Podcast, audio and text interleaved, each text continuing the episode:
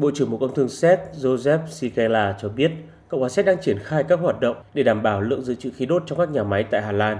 Đây cũng là tiền đề để Cộng hòa Séc giảm dần sự phụ thuộc khí đốt từ Nga. Ông cho biết chính phủ sẽ đảm bảo nhu cầu khí đốt trong các cơ sở dự trữ. Khi được lấp đầy sẽ hỗ trợ nhu cầu sử dụng trong 1 đến 2 tháng tới. Việc thuê các cơ sở dự trữ ở nước ngoài có thể sẽ tiêu tốn hàng triệu euro mỗi năm. Tuy nhiên, con số chính xác vẫn chưa được công bố. Theo báo cáo, dự trữ khí đốt ở Cộng hòa Séc hiện đã lấp đầy khoảng 77% và có thể sẽ đáp ứng nhu cầu tiêu thụ cho đến khoảng tháng 1 năm tới.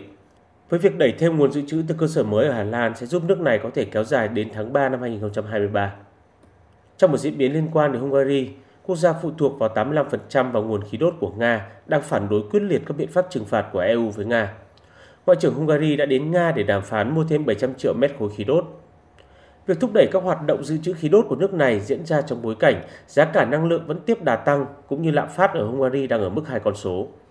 Bộ trưởng Ngoại giao Hungary Peter Siato cho biết nước này đang thực hiện tất cả các biện pháp cần thiết để có thêm nguồn năng lượng dự trữ và cung cấp cho người dân cũng như nền kinh tế của nước này. Dự kiến trong tuần tới, khoảng 20 triệu mét khối công suất khí đốt mỗi ngày sẽ được triển khai trên các đường ống tuyến phía Nam và các tuyến liên kết từ Slovakia và Áo. Trong cuộc gặp trước đó với người đồng cấp Nga, Bộ trưởng Ngoại giao Hungary cũng bày tỏ mong muốn một lệnh ngừng bắn ngay lập tức và các cuộc đàm phán hòa bình sớm được triển khai trong thời gian tới.